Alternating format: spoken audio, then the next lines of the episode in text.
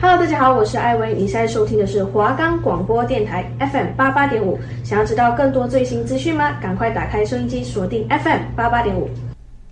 大家好，我们是电玩。得来速，我们的节目主要是介绍与分享各款游戏，整理分析不同类型的电玩，推荐给大家。不论是热门、冷门，还是动作、剧情、解谜，甚至是恐怖游戏，只要可以玩就是好游戏。还在担心找不到好玩的游戏吗？只要准时收听我们的节目，就可以找到专属于你的好游戏。电玩得来速，游戏挖龙屋，我们的节目可以在 First Story、Spotify、Apple Podcasts、Google Podcasts、Pocket Casts、Sound On Player 还有 KK Bus 等平台上收听。搜寻华冈电台就可以听到我们的节目喽。我们这一集要介绍的节目是《红彩六号围攻行动》、《红彩六号撤离禁区》，还有《Radio or Not》。《红彩六号》这款游戏，先讲围攻行动好了。围攻行动，你觉得它算是一个怎么样子的射击游戏？呃，我觉得它算是一种第一人称的攻坚游戏。然后我觉得它很蛮特殊的，就是它有进攻方跟防守方嘛。那它有非常多英雄，进攻、防守都有非常多英雄，每一只英雄都有独特的专属技能。是对。那这游戏其实最大的特点就是，呃，无人机，你可能资讯站非常的重要，在开打前会有给你可能三十三十秒的时间，你可以驾驶人的无人车这样，然后去逛逛地图，你可能会发现，哎，敌人在哪里，然后进攻的点位在哪里，呃，你可以依照这些资讯去事先拟定说，哎，等一下的战术要怎么打，可能是用什么角色，那要怎么去克制他们的专属技能，这些其实都是很重要的一些战术考量。那你在玩围攻行动之前，你有玩过类似的攻坚或者是战术比较偏战术的射击游戏吗？其实 R 六是我第一款接触像这种攻坚的游戏。当初哎、会接触游戏也是哎、你带我进来玩，是我叫你玩的。对对对对，呃我一开始就觉得哇，这游戏怎么这么硬？因为我之前玩的游戏都不是像这种，哎、可能一枪、两枪、三枪就会哎、死就掉，啊对对对，就啊，怎么又 死了？这样对。然后其实对新手有点不友善，对，我觉得这款游戏它在一开始的时候，它对新手真的是，因为新手你一进来，你如果说你是没有朋友在带的话，你会不知道这游戏它是要怎么样子去进行，它的节奏是什么。这游戏其实不只是战术，它对于地形的熟悉也很重要哦，，是因为它会有那种呃进攻方嘛，你要去无人机探路，你要你最好是先熟悉说这张地图有几层楼，然后呃，如果你今天你今天玩的是什么模式，你玩的是肃清威胁，你玩的是炸弹，你玩的是人质，那其实他们就固定那几个点，对，所以你今天要透过你的地图，然后你的你的模式，然后去推测出来说，哦，那有可能在哪几层楼的哪一些位置，防守方对于地形的掌握也很重要，就是会有一些比较抓鬼的角色，他们就是属于动作比较快、比较没有声音，像是女鬼还有 V 九，他们这种就是去从背后抓攻坚方的。对，那这种这种角色，你只要是对地形不太熟悉的话，你很有可能多绕很多路，然后导致说，呃，你想要警呃，你队友可能告诉你说，哎、他已经看到人在哪里，标点给你了，可是你不知道怎么过去，所以就错失了一个最好的呃击杀时间。对我觉得这是这游戏它会比较对新手不友善的地方，就是因为你一开始接触游这游戏，你不可能说真的对地形非常的熟悉。但我其实自己觉得最好的方法就是多玩，然后你对于地你看过整个地形，对于地形有掌握度之后，其实后面很快就可以上手了。那我觉得现在的 R 六其实跟之前的就是在 R 六一开始推出来的时候，其实真的已经差的有点多了。我我也不是说最早的那一批玩家，但我也我大概算中间吧，就是在他还没有变成现在这个样子哦之前就进来了。我觉得其实以前枪的后坐力更大，哦现在因为他们觉得说要可能是为了吸引更多的玩家进来，现在很多射击游戏就也是包括红彩六号，他们都把枪的射呃后坐力改低，再来是我觉得技能的部分嘛，以前的技能其实大多都是我觉得偏向于辅助型，就是你要去搭配说像有一个是烧麦，就是奢麦，然后跟一个那个脉冲手榴弹 s a t c h e r 嗯，对，其实就是很简单的一些技能搭配，然后让你方便你去攻坚。那防守方相对也有一些就是防御的防防御的技能，像是有一些电，就是你可以装电墙，然后跟陷阱，陷阱类的东西，其实这些就很简单。像最近嘛，有一个是那个丢屏障的的角色嘛，就是他可以丢出一个电子投影一一道墙哦对那个。后面的技能我都觉得已经有一点太浮夸了，对，就是已经有点丧失，就你会觉得说，哎、科技什么时候这么先进了？啊它已经不是 R 六最原本那样子。 R 啊六最原本应该就是片，就像警匪一样吗？对它其实一开始我会我会觉得蛮硬核，因为它其实也算是我第一个接触到这种弓箭类型，但是因为战术类型的游戏，其实我玩过蛮多的，哦所以我不会说它真的非常的，就是你一定要多聪明，或者是你多了解说攻坚这个东西，但它确实，我觉得你刚刚有讲到一个重点，资讯战。嗯，我觉得在这款游戏里面，因为其实基本上你只要预架枪线，你只要大概知道人会从哪里出来，没有什么枪法问题。你甚至你因为爆头也是一就是一颗子弹的事情，嗯，你很有可能赛到就是直接一颗爆头。没错，对，所以其实我觉得在这游戏里面，枪法真的次要，但资讯战真的非常非常的重要。就是你要透过你的角色，然后跟队友搭配，你甚你一定要沟通，然后知道说呃敌人可能会在哪里出现，然后可能请队友去绕，或者是你自己架枪线，或者是用运用你们的技能去防守，然后去进攻。我觉得这是这游戏最有特色的一点。诶、哎像你刚刚有说到，就是以前 R 六偏真实嘛，就是真的是警匪，可能就是简简单单像一些什么铁的盾牌啊，对，其实什么铁丝网啊，对就是比较偏真实世界的防守武器或者技能。那你觉得像现在它可能后面出来是像比较科幻，有一些像那种双子复制器，嗯这种东西是现实生活中根本就没有的。那你觉得你作为一个算 R 六老玩家了嘛？R 六从以前偏真实的模式改变成现在比较科幻模式，那你会觉得说这是好的吗？还是你觉得会有点诶、偏离初衷或之类的？其实我觉得这个倒要看玩家本身，就是我自己是，其实我过往是一直在追求一些比较真实的硬核游戏，像我不知道你有没有听过有一款游戏叫《阿阿玛三》，哦，对，它是阿阿玛三，它是一个更硬核的线上合作的战术军事游戏，那个我们之后可以来介绍。 OK，反正就是有很多这种更硬核的游戏。那我觉得现在其实有一点像枪战游戏了，哦，它其实演变至后面其实有一种打法就是 rush 嘛，对对对对，就是直接推直接推。对直接就推我们有的时候玩的很累的时候也会直接 rush 嘛，对，有时候是大家看到哎进攻点啦，我们就直接推了，这样对吧、对吧、对吧、所以我觉得不会说好或者是不好，就是看每一个玩家他的那个需求嘛。像，但其实就我个人而言的话，我会觉得它不太是我想要的样子。那你会觉得说它的打击感呢、可能击杀敌人啊，或者是枪的一些枪感、你的手感之类的，跟以前比起来的话，现在是比较温和嘛。哦，且慢，我觉得，我觉得讲到打击感这个问题，其实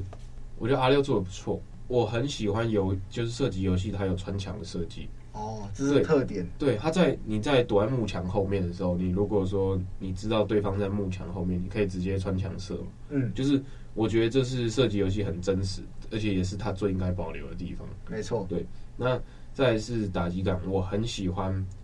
我很喜欢他爆头是一枪死的这个设定。哦对，就是我觉得很包括 Apex 嘛，嗯你爆头都不会是一枪倒，对，就是这不太合常理啊。没就错。我我说我是比较偏真实性的玩家，嗯所以我会很喜欢他这个，就是不管你任何武器打到头就是一枪死，就是我很喜欢他这个设定。就是尽管它可能做越来做越来越浮夸的一些技能了，但是它其实有保留一些它本来游戏本身比较核心的一些特点。对，我觉得他这个算保留住他的优质。嗯，那我觉得其实对我来说差最多的就只是在枪的后坐力上，我会很明显地感受到它枪已经没有什么后坐力了，哦是。因为因为我其实本身是算是 PUBG 玩家出来，嗯，对，那 PUBG 其实到现在它的枪的后坐力都还是非常大。基本上是那种，因为我滑鼠灵敏度很高，你也知道。哦对是但我如果压枪，我没有整个把滑鼠往下拉，基本上我压不住。这么夸张。真的，真的，那你打了六，但是大概会都不用动这样。对啊，对啊，打 R 六跟 Apex 差不多，但 R 六确实又再多了一点后坐力。也不是说完全没有，就对是可能稍微一点点。对，我觉得 R 六是稍微需要技巧的鸭，是 R 六整体来说还是比较新手可以接受，可是新手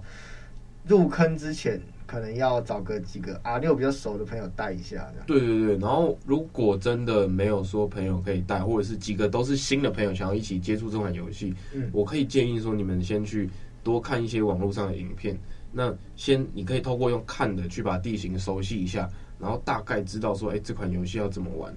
大家都会说 R 六老人家对新手不友善，其实情我觉得有点情有可原，就对啊是有些新手可能什么都不知道，一张白纸进来，那也不是说他有错啦，可是有时候像疯墙这种很关键的东西，他们就会疯错，然后就会导致可能。诶，两个点 A 点跟 B 点中间，我原本可以走过去，但是就没办法走，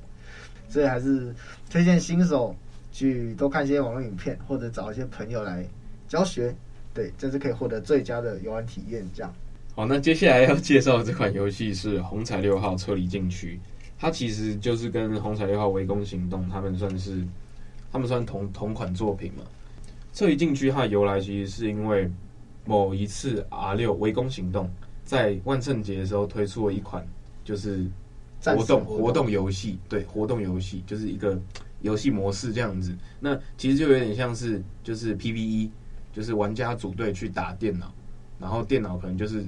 呃古菌体这种东西。后来呢，因为这个这个反应太好了，就是这这款万圣节出的活动反应太好了，所以 R 六后来就决定说，那我们推出一款游戏，就是就像它万圣节这样子，所以就是撤离进去就诞生了。那它的玩法其实主要就是最多三个人，然后最少一个人，你一到三个人，然后呢，你可以在呃剧情地图上面，它有会它会有分成三三小关嘛，没然错，后你你每次进去就是三小关，然后你可以自己去调难度，它有很多不同的小关卡，那是随机的，哦像是像是有一些是什么消呃是指去暗杀的，或者是你要去消灭消灭狼种，就是哦狼包，好像每次我们好像每次都那一关最难。哦，对，因为消灭狼包是它其其实蛮多种小游戏都真的是很好玩，就有点像增添游戏的趣味性跟难度这样。那像你刚说那个消灭狼包，那个难难的真的是难在它太多颗了。对，然后再来是说，你如果真的不小心惊动到古菌体，它一个嚎叫，可能就会让这些囊包都被唤醒，嗯那你就没有办法再继续消灭这些囊包。对，然后可能像你刚刚说的任务是你要消灭狼堡啊，如果那一一次晶片一整群，那我们基本上那个任务就没了，可能就要考虑重来了，对吧？ 每次 每次都是这样，因为它其实有一个，我觉得一开始玩的时候，我会觉得蛮讨厌的设定，就是它只给你几个干员嘛，对然后你每一次上场，你只能选一个干员，啊，他如果损血了，基本上是不会补回来，除非你把任务打完，对你安全的撤出来之后，他可能依照你打的一些经验，或者是你破的一些关卡，给予你一点点的血量补偿，这样。对，其实我跟你一样，一开始没有到很适应这个这个设定，但其实后来也蛮喜欢的。对，就是，嗯， 你更享受于那种，你会更珍惜自己的血量，嗯，因为你知道说，如果我现在倒了，我的我的干员就没了，哦，对你又要更麻烦的去把干员拉回来，对，或者是你可能朋友倒了，哦，你又只能这样去背，救，你就要背着他的背着他的尸体，然后走到撤离点。没错。就是就是你会更去呃观察一下自己的健康度，嗯然后能不能继续站下去。我觉得这算是在撤离禁区里面蛮重要的一环。嗯，那它有一个叫做混沌协定嘛？对，混沌协定是它是把所有的关卡都排成，就是随机顺序是随机的，但是排成七关吗？还是九关？好像，因为我我有点忘记，好像我记得十几十关是不？就是十关好像是有，因为我们很好很少打过。 哦，对，反正混沌协定它就是你要随随机的顺序去破这些不同的小关卡，那难度也会随之提升。而且血量不会说你打一关就给你满的吧？它你看你血量是会继承上一局血量一直打下去的。哦，对，这游戏还有分成蓝血跟白血。嗯，白血就是你干员本身它的血量。那你假设今天啊，我是一百，我是一百帕的血进来，但是我今天受了一点伤，我大概被打到剩四十帕，我的白血剩四十帕。那我后面哦，我就算在地图上面找到医药包，可是我吃了医药包之后，我是等于说可能加了六十趴的蓝血，对，所以变成说我是四十趴白血跟六十趴蓝血，嗯，那这样子我就算真的安全撤离了，我的我干员本身的健康度还是只有四十趴，没错。其实它这个设定，呃，应该应该说，会玩这种游戏的，通常就是也是要，呃，比较多看一些攻略啦。因为如果是新手进来，像我们当初也是也没有到很熟就玩这款游戏，对啊那进来的时候，哦，干员丢了丢，死了死这样，然后就觉得完了，我快要全部的干员都没了，那要怎么玩？对，所以是说还是要多找一下攻略，当初还很害怕说，那如果我说我干员都 都弄丢了，会不会要重买游戏？对我真的是很认真在担心这点，我还就看了一下当时的价格，这样后来发现是不是不会，其实不会，因为其实你只要有破到任务，它其实都加的蛮多的。而且我记得是你真的去，因为我们其实都那个奥博嘛，我们就是可能打到后面难度都是三四颗星，对但是我们干员弄丢的时候，我们就跑回去打一颗星。对对对，对其实它有难度可以分，像你刚刚说的一颗星，那就是非常给你补血的用的，你知道吗？它不是说真的是很天堂的玩玩法，可是就是比较能让你补血的关卡，就是对，而且其实你打到后面，你的角色等级也一直在提高，嗯。然后等级提高之后呢，你角色本身也有会解锁很多的技能跟你的呃状态跟能力，对，所以其实你打到后面，你对于那些比较低难度的东西，其实算是随便打。那其实这款游戏也是很注重阵容的。对，就是通常我们都会带一只补血的角色，对，像是 Finca 或者是 Duck，对，然后再一只攻击角跟防守角嘛，对，攻击角，嗯，因为我个人是喜欢用 V 九，没错。对，那防守角可能像塔枪卡那种，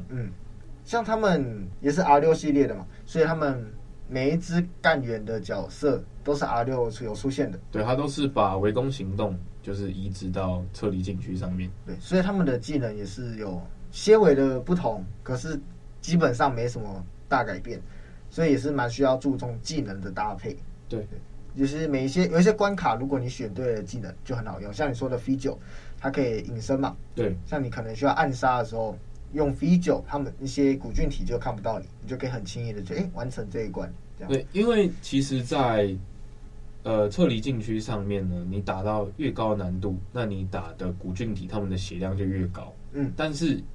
近战就是你使用呃近身攻击的时候，是可以直接直接刺刺死的。对，你是可以一个就是简单的一个小动作，就把可能血量很高的呃古菌体击倒。没错，对，所以我很喜欢用 V 九，就是在于说，然后搭配它，它里面有一些哦，里面有一些小道具，像麻痹手榴弹，嗯，然后闪光弹、烟雾弹之类的。那这些像麻痹手榴弹，就是可以让被丢到的古菌体，就有点被时间暂停那种感觉。没错，然后你可以绕到它的背后，然后对它使用近身攻击。嗯，那你就那边那种可能粉碎体，对，你就可以直接从后面把它斩杀，这样。对，就是基本上啊，粉碎体不太会有人用打的。嗯，不太会有人用枪去打他，因为他真的太难打了。没错，对，通常都是真的找机会从后面就是攻击他，近身攻击他这样子。基本上这款游戏也算硬核吧，他不算呢、哦，不太算，嗯因为硬核游戏比较就是偏向说那种军事战术的应用。哦，对，那我们自取决硬 核，因为我们哎我觉技得术不够，我觉得要说这款游戏可能就是有点硬这样。哦，对，对，就是打到，因为后面我们基本上三四颗星那边我们都不太能打，没错，我们都是一直就让自己窝在一二颗星这样。我们就真的需要非常用尽全力，跟连年好几场膨胀之后就哎来啊，四颗星啊，这样，对啊，然后反正因为就是有一些摇杆玩家可能就打不太到人这样，哦，这倒是真的，对，所以我会推荐说，如果要打上面难度的话，大家还是去熟悉一下键鼠，没错，那不然就是除非你的摇杆真的是非常的熟悉与厉害，没错，你都打得到人，你伤害打得出来，然后你也可以及时的去救到队友，那我觉得你再用摇杆就没关系。基本上你要摇杆灵敏度真的调很高，因为他们动作真的是非常的快速，我们对需要及时去哎、精准的定位它在哪，然后击倒它。对，哦，它打呃头怪物，哎、古巨体打头也是有他们叫做一枪弱，他们叫弱点，对就是你在用你的瞄准镜去看的时候，因为它会有一个紫外线嘛，嗯，你可以看到说，呃，这个怪物它的它这个古菌体它的身上哪一个哪里是红点，嗯，对啊，你通常只要对着红点打一枪，那就是他们的弱点，那打一枪他们就会倒。对，这其实也是一个蛮需要技巧，也是要一点点资讯。对对对，是是需要一点资讯的。对，那这款游戏像我们刚刚说啊的，每一个干员可能一局就能带一局进去，然后你的生命值过低的话，他不让你带，他不让你用，对，所以他其实有一个机制，就有点像说他强迫你去练习用每一只角色。对，你要去熟悉不同角色的技能，然后它的类型是什么，然后你该做的事情也不一样。对，所以其实这款游戏可能像如果像 R 六玩家，可能都只会用特定某几只，那我觉得这款游戏在玩之前可能要去多练一下其他的角色，这样。对，但我觉得说这个如果是真的是 R 六玩家过来的话，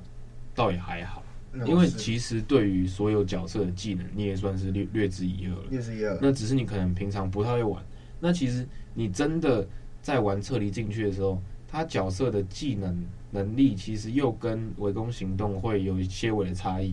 就搞不好你从围攻行动转过来，你会喜欢这样子的类型。哦是，其实整体来说是蛮好玩的啦，对，还是可以推荐给大家玩一下这样。那说到硬核呢，我们现在就要来推荐一款超级硬核的战术射击游戏，没它错叫做 Ready or Not。嗯，它是一款新游戏嘛，对，它蛮新的哦。它呃，它的玩法是，它到现在其实都还没有到很完整的做完整的游戏，对不对哦是，它在陆陆续续的更新中，对它，它其实前前几个月有大更新，哦有大更新那我们好像没有去玩。对我们更新了，那没什么时间玩。那说老实话，我一直都很喜欢这款游戏，我不知道你会不会喜欢，我其实也是蛮喜欢这款游戏的，但就是因为。嗯，有人不太喜欢硬核的游戏，对对就是有朋友不太喜欢硬核的射击游戏的话，因为好，先讲这款游戏它的玩法好了。它是呃，你要选择一张地图，然后它一样，你选你选择好地图之后呢，你要开模式，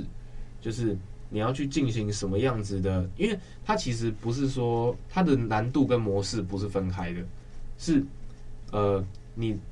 你选择最呃，它的模式跟难度是固定的，哦是，所以你选择某些模式的时候，你的难度就会随之提高。没错，那你选择完模式之后，好进入地图，然后一开始就是，嗯，你我就讲去救有救人质嘛，有有这人是，对，像救人质的地呃救人质的部分，那你可能一开始就是需要呃需要一定，我觉得一定需要一个探镜手，对，就是你需要去探门的另外一边有没有陷阱跟对敌人，没错。因为这款游戏它为什么硬核，在于说你没有主角光环。你真的就是一枪两枪，基本上两枪你没有反应过来，你就是死了，对，而且没得很重生。很，对你就是只能看着队友继续没这样错，，然后再来是很多敌人还有很多的抢匪，他们可能会假装成投降，但对，是等到你，因为因为基本上我们会呃能够选，因为任务有些会要求说逮捕，就是嗯不要击杀，用逮捕几个绑匪的。那这样子的情况变成说，哦，我们只能拿非致命的武器，像是没错电击枪，或者是就是拿枪，然后叫他跪下这样。没错，那有些你如果反应够快，确实我们可以拿枪指着他，那叫他把枪放下。他如果要一次拿出武器的话，直接开枪这是没问题的。嗯，但是如果说你拿枪叫他跪下，他直接就跪下，然后你就会降低防备心，没错，然后你可能一个人就绕到他背后，想要去把他的手绑起来。那这时候他很有可能转身就给你一刀，对，那你就直接倒在地上。嗯，所以像像是诶、你刚说一刀，那刀是还好，可能就杀一个。有一些更激进的分 子，他们会掏枪出来，直接一枪把你的队友干掉，接下来就打你们两个。对很很快有很好几次都是突然间哎、被被团灭，因为我们就没有在八顾嘛，对我们也是可能背对他们，突然就被突然人就没了，这样非常硬核这样。对，所以，嗯，这款游戏它很，我觉得比较是建议说，就是，呃，我先讲对绑匪的部分，你们可能你从一个小门进去之后，左右前，呃，你的正中间跟左右都一定要有人看，然后甚至然后中间后面最好是再有一个人，就是他算是一个支援的角色。那进去之后呢，只要有人说他要绑人，最好是另外一个人要看着，不然很有可能就是转身被就被一刀了。不然就是你们就是很有防备心的话，就是绑匪你们可以都丢震爆弹，你反正就先丢嘛，那个那个是非致命武器，你就先丢。那他们被震晕之后，你就你再直接绑他这样子。就是这款游戏，我觉得它的它的潜力还是在。没错但，是因为它也蛮新的，它游戏也算还没有制作完，所以呃还不是很多人接触，也不是很多人知道。嗯。那其实，诶、像这种游戏，像你说潜力真的很大，因为毕竟像它的一些枪械，它是可以改到非常细部，对，就是你的瞄准镜，然后你的灯，消音管，对像你说的一些，可能像我们要潜行啊，尽量不要惊动到歹徒。那我们就是必备消音管，消音管就是非常好用。然后像像你刚刚说的，其实也是一个硬核的攻击游戏，所以资讯战也是非常重要。然后阵容搭配也是非常重要，这样。除非你的枪法真的是职业选手， 你就是可以在短时间内，诶，他一出现就开枪。对，你可以在零到一秒之内把你的准心瞄准，然后哦把你的瞄准镜打开，然后移到绑匪的头上，对，然后可能你一次你破门进去，可能一次就是三四个绑匪。哦所以，如果你有可以这个技术的话，那那你真的可以纯靠枪法。没错，而且这款游戏如果是喜欢硬核跟一些攻坚的经费游戏的话，其实可以你可以带着一些角色扮演的心情去玩，就是把你自己深入其境的带入这个角色，你可以想象自己真的在攻坚，然后真的是哎、诶左右赶快探一下这样。当真的真正当一个警察去玩这个游戏的话，你会觉得更多乐趣，因为真的是非常的符合现实会发生的状况。很多意想不到的状况就是会发生。这款游戏也可以探头，对不对？可以，对啊，你可以在，你可以从，嗯，可能门已经打开了，那你先站在墙壁旁边，然后用探头的方式进去看。然后还有一个很特别的道具，我觉得是我没有看过其他的弓箭游戏有，它叫门切，哦，是，就是因为你在呃，可能很多那种饭店的地图，它有它的房间跟门很多，通道也很多。那你可能在攻坚一个房间的时候，绑匪会从后面跑出来攻击你，或者是逃跑都有可能。所以你可以这个时候你在假设有两两道门，你先在一道门那边放门切，把门卡住。你从另外一道门进攻，你至少可以确定说，哦，你把绑匪锁在一个区域，那之后再进去进行逮捕的动作。没错。像你刚说的门线，这是很特殊，这是日常生活中的可能警察攻坚也说到这个东西，对可是他就是也有做出来。对然后